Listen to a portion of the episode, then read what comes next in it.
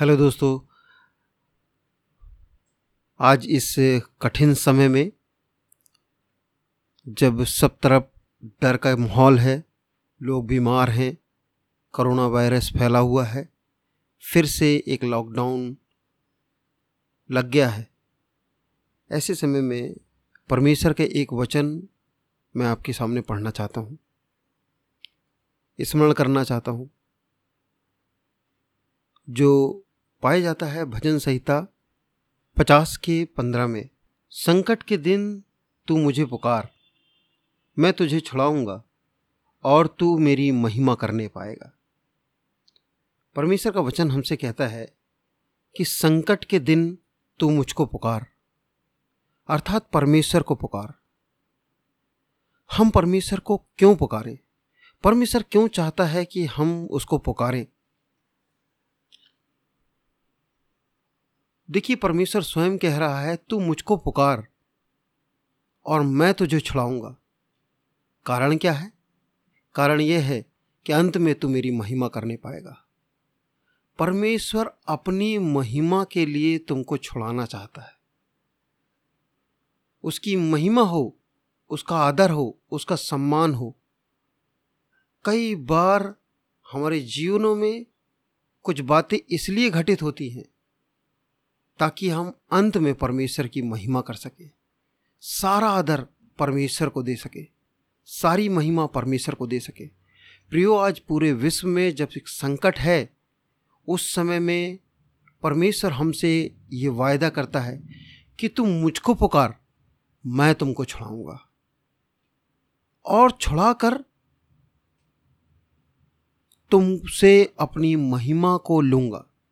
यदि हम दलदल में से निकल आते हैं, यदि हम संकट में से छूट जाते हैं तो ये प्रभु को महिमा देता है। प्रभु नहीं चाहते कि कभी संकट में हम नाश हो जाएँ, लेकिन प्रभु की महिमा इसलिए होती है, जब हम छूट कर गवाही दे सके, हम जब दलदल में से, संकट में से निकलकर परमेश्वर को धन्यवाद दे सके, वो साफ़ कहता है कि तू मुझको पुकारेगा, किस रीति से छुड़ाऊँगा, जब तू मुझको पुकारेगा। मेरे अपने वेज हैं, मेरे अपने तरीके हैं। मैं अपने अपने तरीके से लोगों को छुड़ाता हूँ। एक उसमें से तरीका मैं आपको बताता। मेरे प्रियो, परमेश्वर का तरीका हमेशा ही अनोखा तरीका रहा है। कभी भी परमेश्वर ने किसी को भी अपने दास को सेम उसी तरीके से नहीं छुड़ाया, जैसे उसने पहले व्यक्ति को छुड़ाया या किसी और को छुड़ाया। आज परमेश्वर आपको जब छुड़ाएगा हो सकता है मेरे पियो, आपकी सोच, आपकी समझ से बिल्कुल अलग हो, लेकिन परमेश्वर छुड़ाएगा, ये उसका वायदा है। एक व्यक्ति था, बाइबल बताती है वो परमेश्वर का चहेता, भविष्यवक्ता था। क्यों चहेता था? मैं आगे कहानी में बताता हूँ। उसको परमेश्वर ने एक बहुत बड़ा टास्क दिया, एक बहुत बड़ा कार्य दिया। जहाँ एक देश है, उस देश के लोगों को मेरा प्रवचन सुना। मेरी वाणी को सुना और वो लोग बच जाएँगे। वो देश से, जो दुनिया की नज़रों में घृणित देश है, लेकिन मैं उससे बहुत प्रेम करता हूँ। परमेश्वर कहता है, जा नीनवे को जा और मेरे वचन को लेकर जा। ये व्यक्ति परमेश्वर का दास ज़रूर था, लेकिन नीनवे के करतूतों को देखकर, नीनवे के कार्यों को देखकर, उनकी भ्रष्टाचार को देखकर वो कभी भी उस देश को बचाना नहीं चाहता था। और वो वहाँ से उठता है और दूसरी देश की ओर, दूसरी दिशा की ओर निकल जाता है। परमेश्वर कहता है कि, देख, मैंने तुझे नीनवे के लिए भेजा है। तू कहीं और नहीं जा सकता। कई बार हमारे जीवन में भी यही होता है। हमें जो परमेश्वर कहता है और हम कहते हैं उसको टाल देते हैं या फिर हम किसी और काम में लग जाते हैं। और परमेश्वर समय समय पर हमको याद दिलाता है, ये कार्य तेरा नहीं है। जो काम मैंने तुझे दिया है, जो काम मैंने तुझे सौंपा है, उसमें ही तेरी भलाई है, उसमें ही तेरी बरकत है। और ऐसा ही इसके साथ हुआ। इस व्यक्ति का नाम योना था, अर्थात कबूतर। उसके नाम के मतलब का होता है कबूतर। और ये बड़ा भोला सा व्यक्ति बस उठ के दूसरी जगह चल, चले जाता है।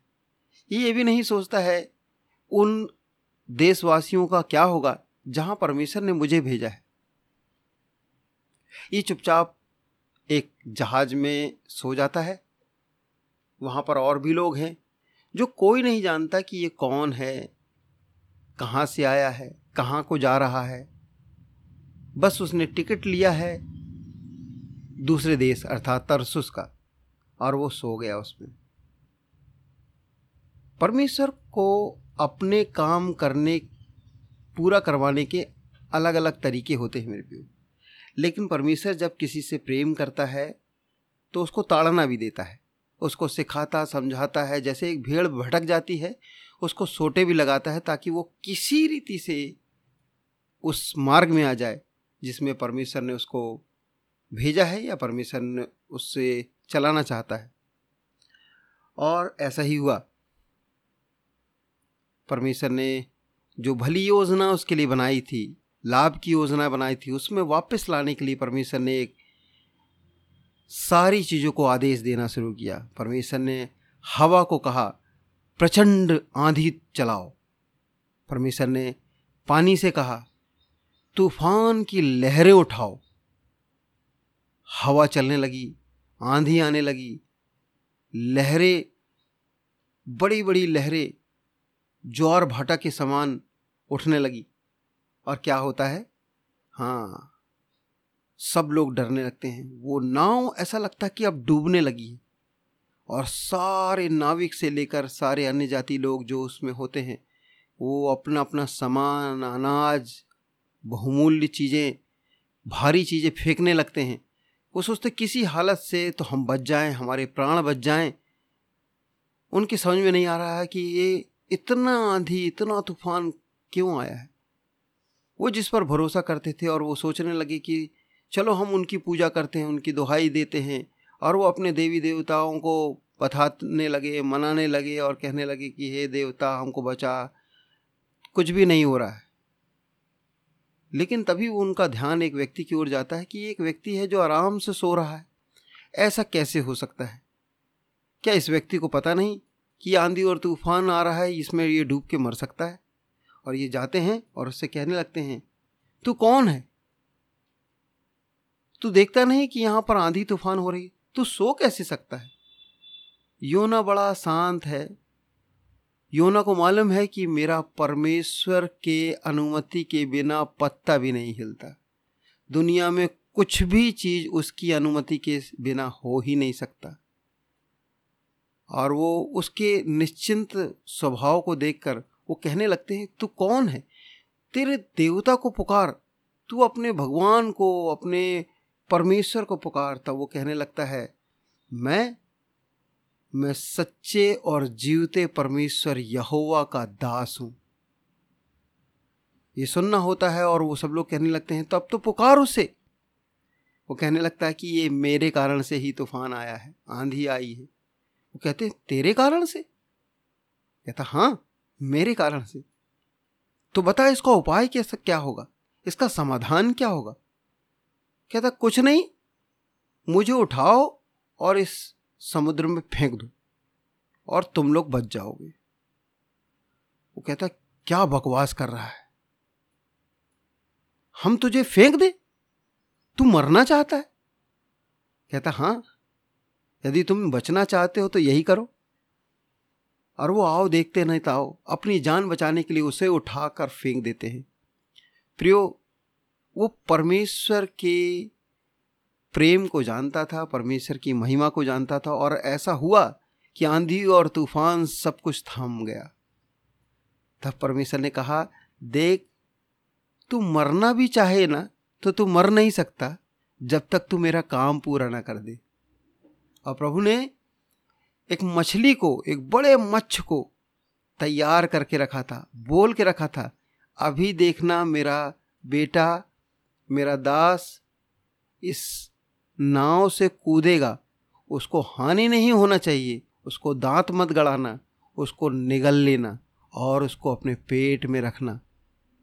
मुझे नहीं मालूम मेरे पियो कि ऐसा कैसे हुआ, लेकिन परमेश्वर का वचन कहता है, इसलिए ऐसा हुआ है।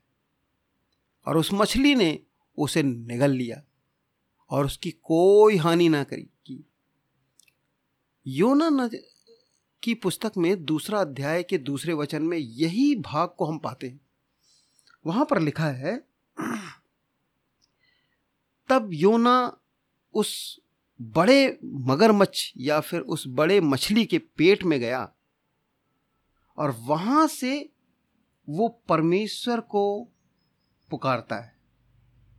क्या पुकारता है? देखिए वो क्या कहता है। तूने मुझे गहरे सागर में समुद्र की थाह तक डाल दिया। मैंने संकट में पड़े हुए यहोवा की दुहाई दी और उसने मेरी सुन ली। अधोलोक के उदर में से मैं चिल्ला उठा और तूने मेरी सुन ली।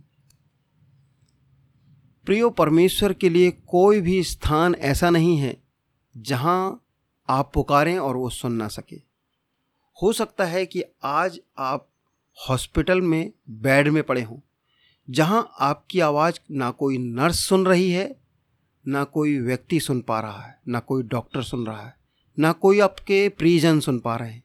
लेकिन एक परमेश्वर है जिसने आपको बनाया है, वो अपने दास की पुकार को मछली के पेट से सुन सकता है तो तुम्हारी पुकार को भी सुन सकता है।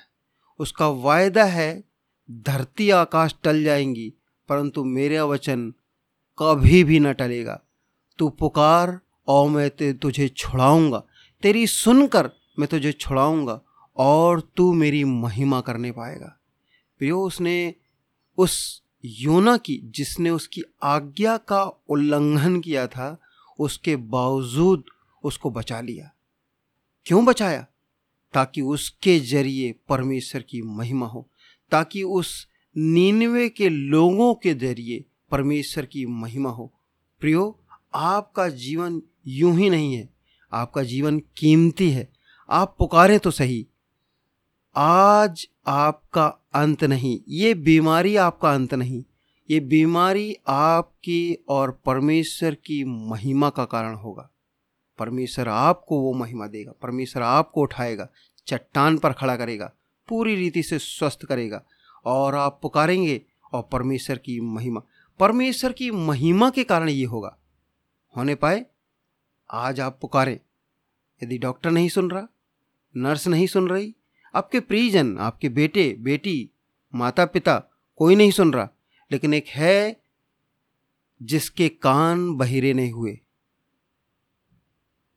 जिसका हाथ ऐसा छोटा नहीं हुआ कि वो तुम्हारा उद्धार ना कर सके। आज इसी समय आप पुकारें और देखें उसकी महिमा होते हुए, देखें उसका जलाल उतरते हुए, देखें उसकी सकेना ग्लोरी, उसकी चंगाई आपके जीवन में उतरते हुए। आइए छोटी सी दुआ करता हूँ। यीशु नासरी के नाम से हम पुकारते हैं प्रभु। आज कभी नहीं पुकारा, कभी हमने नहीं सुना, लेकिन आज हम पुकारते हैं यीशु मसीह के नाम से चंगाई और अनुग्रह और जीवन इस भाई और बहन के जीवन में, हमारे जीवन में उतरने पाए। यीशु नासरी के नाम से। आमेन। सुनते रहें परमेश्वर के सुंदर वचन, पास्टर राजेश के संग। God bless you.